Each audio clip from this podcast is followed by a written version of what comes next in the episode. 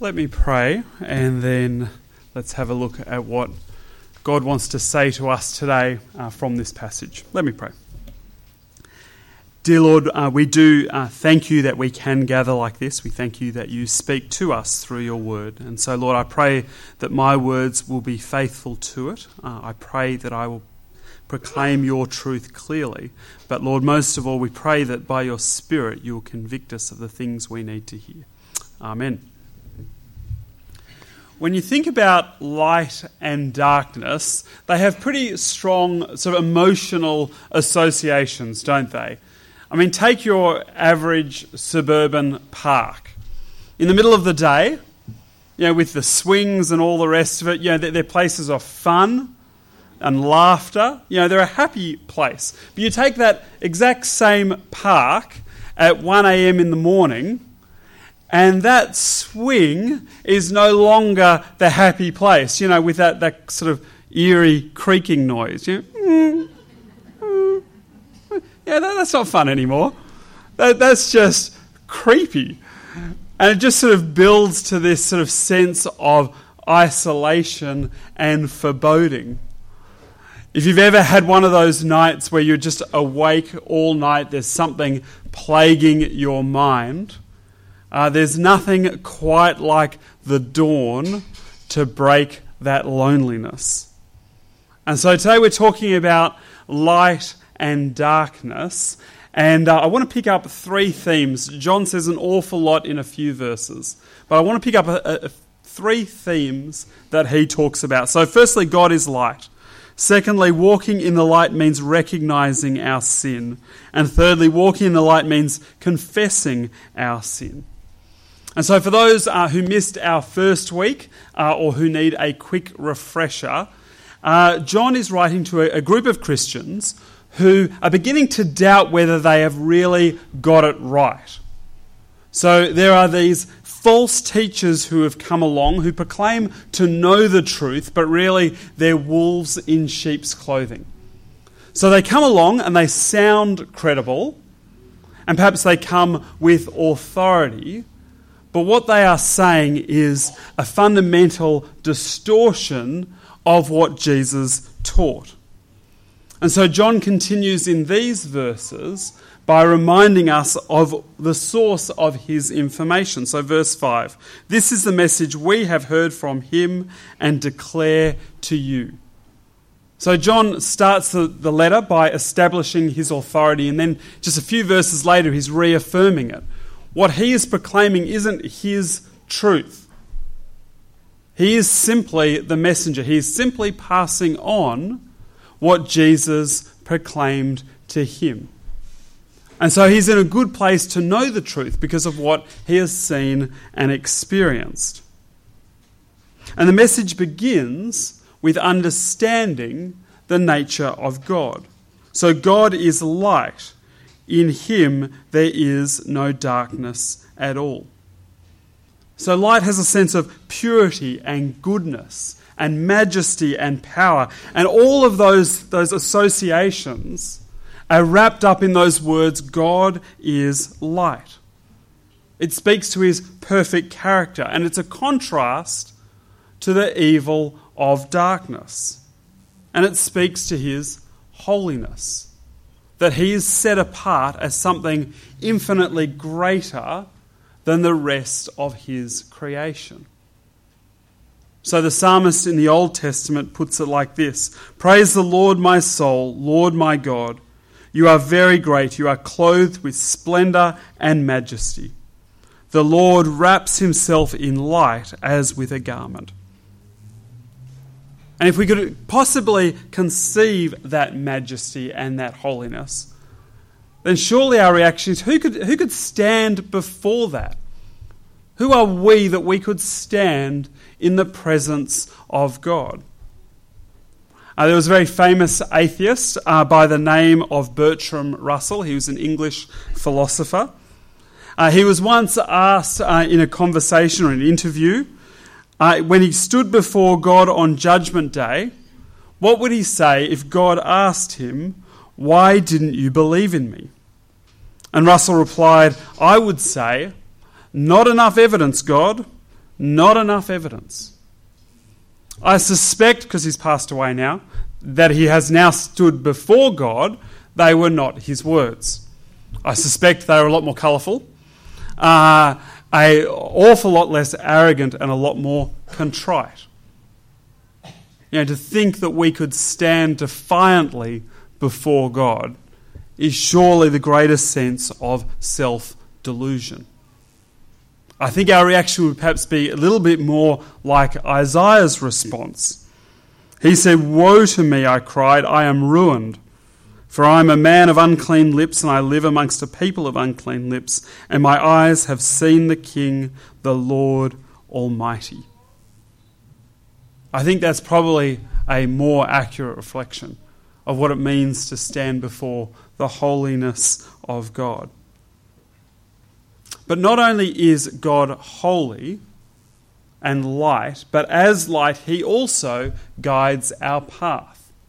He guides us to light. And so, as a little bit of a flashback for those who were with us last term, uh, a reading from Micah. Do not gloat over me, my enemy. Though I have fallen, I will rise. Though I sit in darkness, the Lord will be my light. He will bring me out into the light. I will see his righteousness. Now, at this point, our Christians who are reading this letter and these false teachers, these wolves in sheep's clothing, they would both agree that God is light. But they would fundamentally disagree about what it means to walk in that light. And that's the problem with false teaching, that up to a point, so often, it looks and sounds good. And it's only when you get into the detail that you realize just how wrong it is. And so John wants to say if we claim to have fellowship with him and yet walk in darkness, we lie and do not live by the truth. But if we walk in the light and he is in the light, we have fellowship with one another. So, walking in the light isn't just simply acknowledging the nature of God or knowing that God is holiness. It's about responding to God in the way that He calls us to respond. And what's at stake isn't simply fellowship with one another, that we have something in common between us. What's at stake is our fellowship with God. It's a question of whether we are walking in the light and we are right with God or we are walking in darkness. And perhaps even as we walk in darkness, we might think we know where we are going, but God warns us we are wrong. And so the first step to walking in light is to realize that we have a problem. The blood of Jesus, so in verse 7, the blood of Jesus, his son, purifies us from all sin. So the blood of Jesus is referring to Jesus' death on the cross because it's through his death that we can have life because it's through his death that he cleanses us, cleanses us from sin. But we can only begin to really appreciate just how important that is if we recognize we've got a problem in the first place.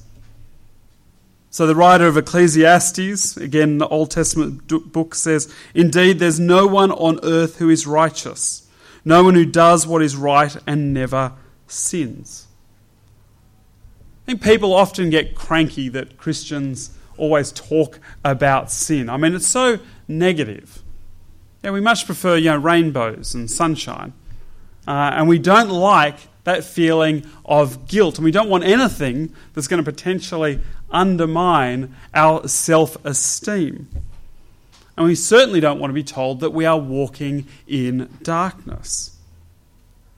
It doesn't matter how we behave or what we do, we want God's peace and comfort. But even though we feel that, the reality is actually we do need to talk about things being wrong. Because if we don't talk about it, if we can't acknowledge it, then we can't do anything about it. And even if we think our behaviour is good, and we're often quite good at highlighting our good behaviour and ignoring our bad behaviour, but even if we do that, I think we all still know on the inside that there is a, a darkness, isn't there? where no one else can see, but, but we, we feel it. We feel it in our anger, our jealousy, our envy, our lust, our restlessness for life, often the bitterness we hold about what someone did to us. Yeah, when we really look at ourselves honestly, we can see a darkness. And if we recognize that, then we can also start to see a solution. We can recognize that we do need help, not just help from within, but help from outside. Because clearly, we've now had a whole lifetime of this, and clearly, we're not good at helping ourselves. We still feel it. But for these wolves, for these false teachers, they ignore that darkness and, in fact, believe they are walking in light. They don't see the darkness at all. So in verses 8 and 10, John is responding to what these false teachers say about sin.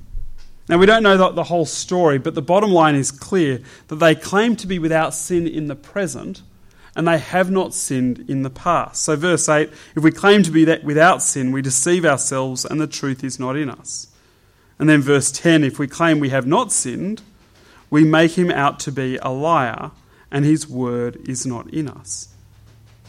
So these wolves feel that they are so spiritually enlightened that sin no longer has any power over them.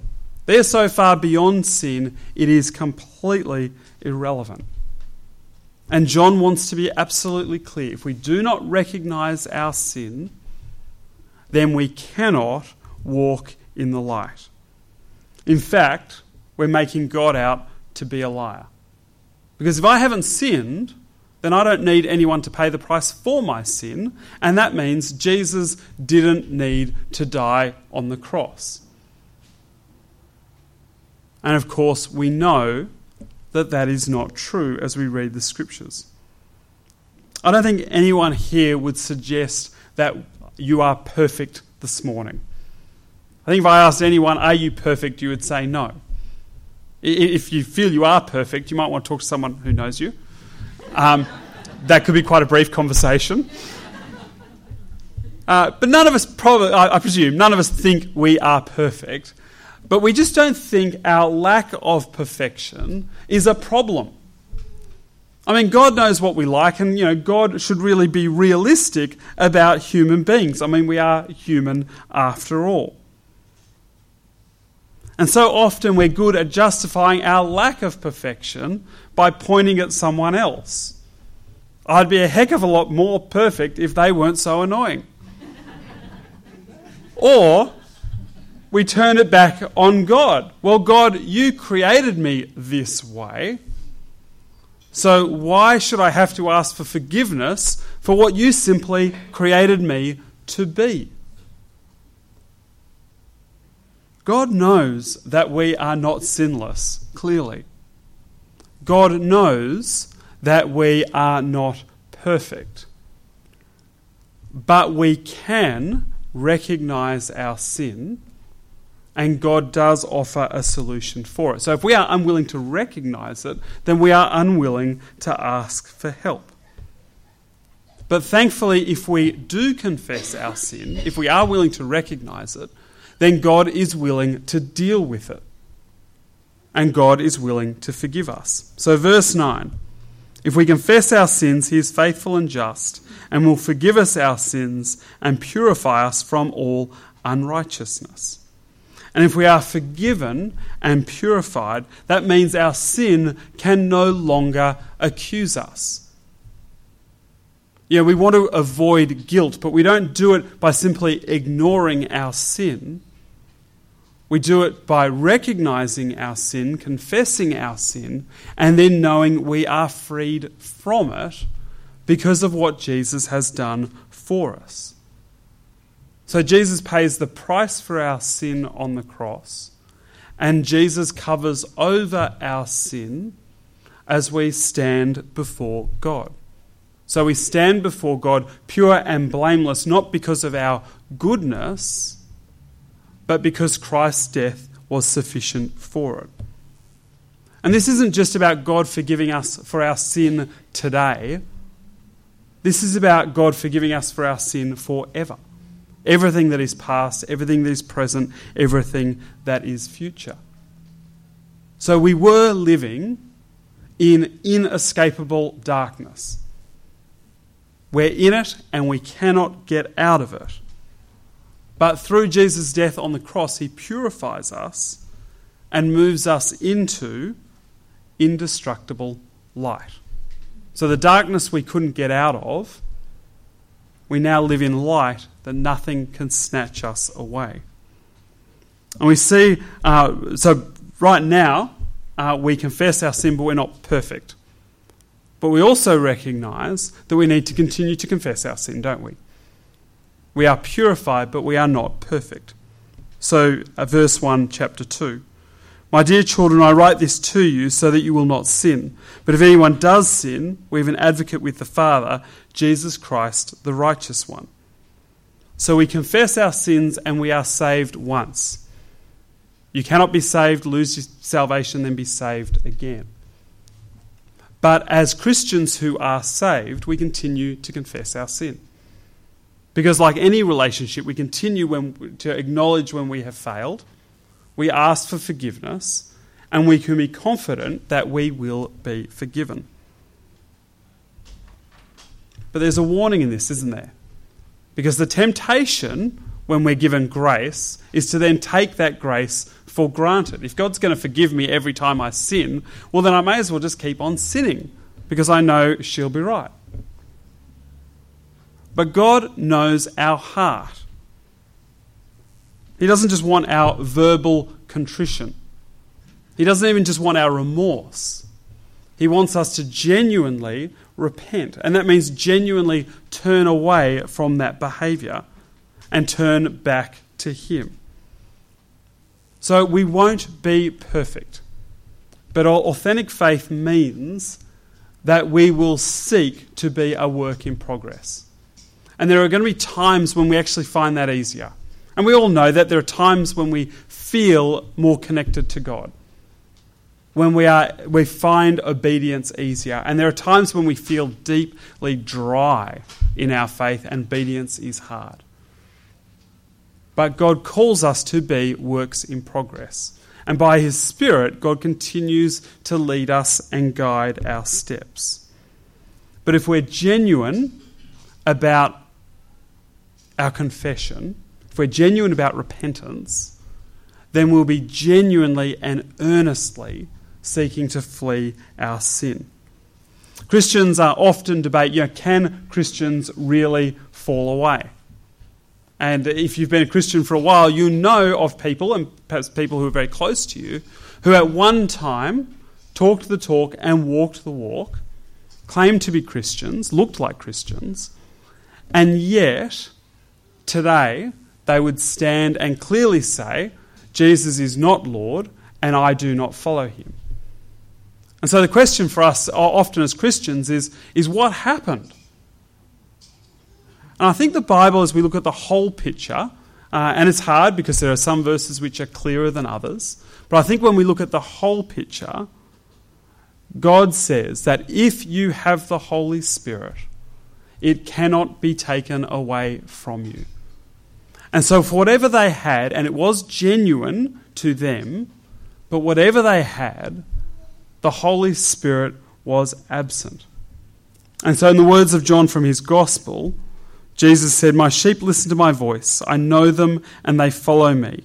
I give them eternal life and they shall never perish. No one will snatch them out of my hand.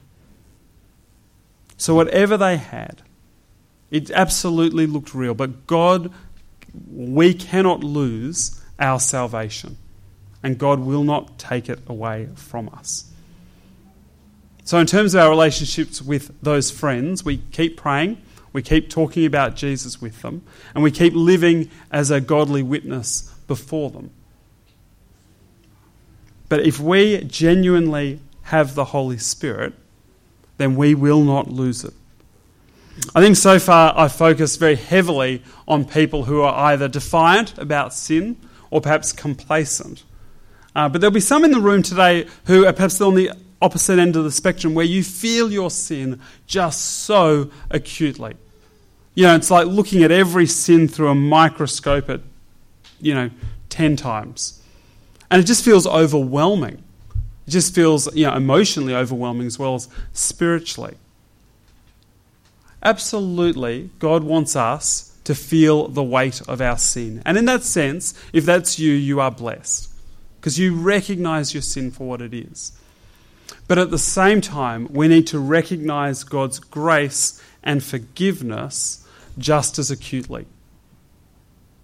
That your sin is no longer held against you. You are purified. You are right with God. You might feel dirty at times, but Jesus has paid the price for all of it. And so you stand before God clean.